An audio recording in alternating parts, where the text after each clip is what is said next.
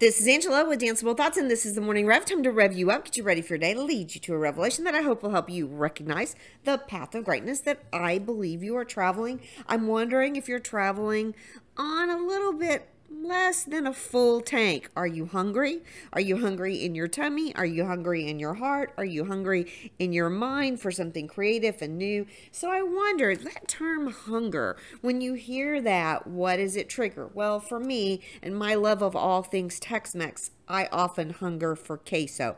So that's just a giggly way to start this conversation. But there are other things that I hunger for as well.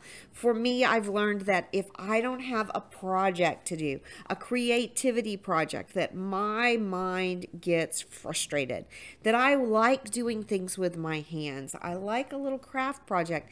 And now that I'm not in a situation where there's a lot of crafting going on in my everyday world, I find that I have to do other things with my hands. And believe it or not, you can consider those simple, mundane tasks of your life where you're arranging your shelves, um, Um, making your cabinets look a little more organized. Oh my goodness, can you can even consider that you're thinking about doing things in your, you know, cleaning out your closet, that kind of stuff.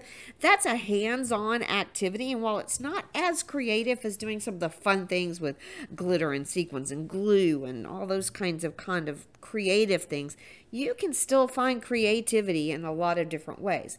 Well, I want you, like I've divulged to you two kinds of hungers that I have. I wonder what hunger it is that you need to answer.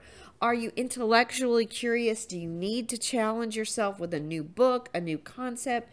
Are you hunger? Is your hunger for, I'm going to say, I don't want to make it sound too crazy, but is your hunger for a voice, an opportunity to speak your mind, an, a stage, an outlet?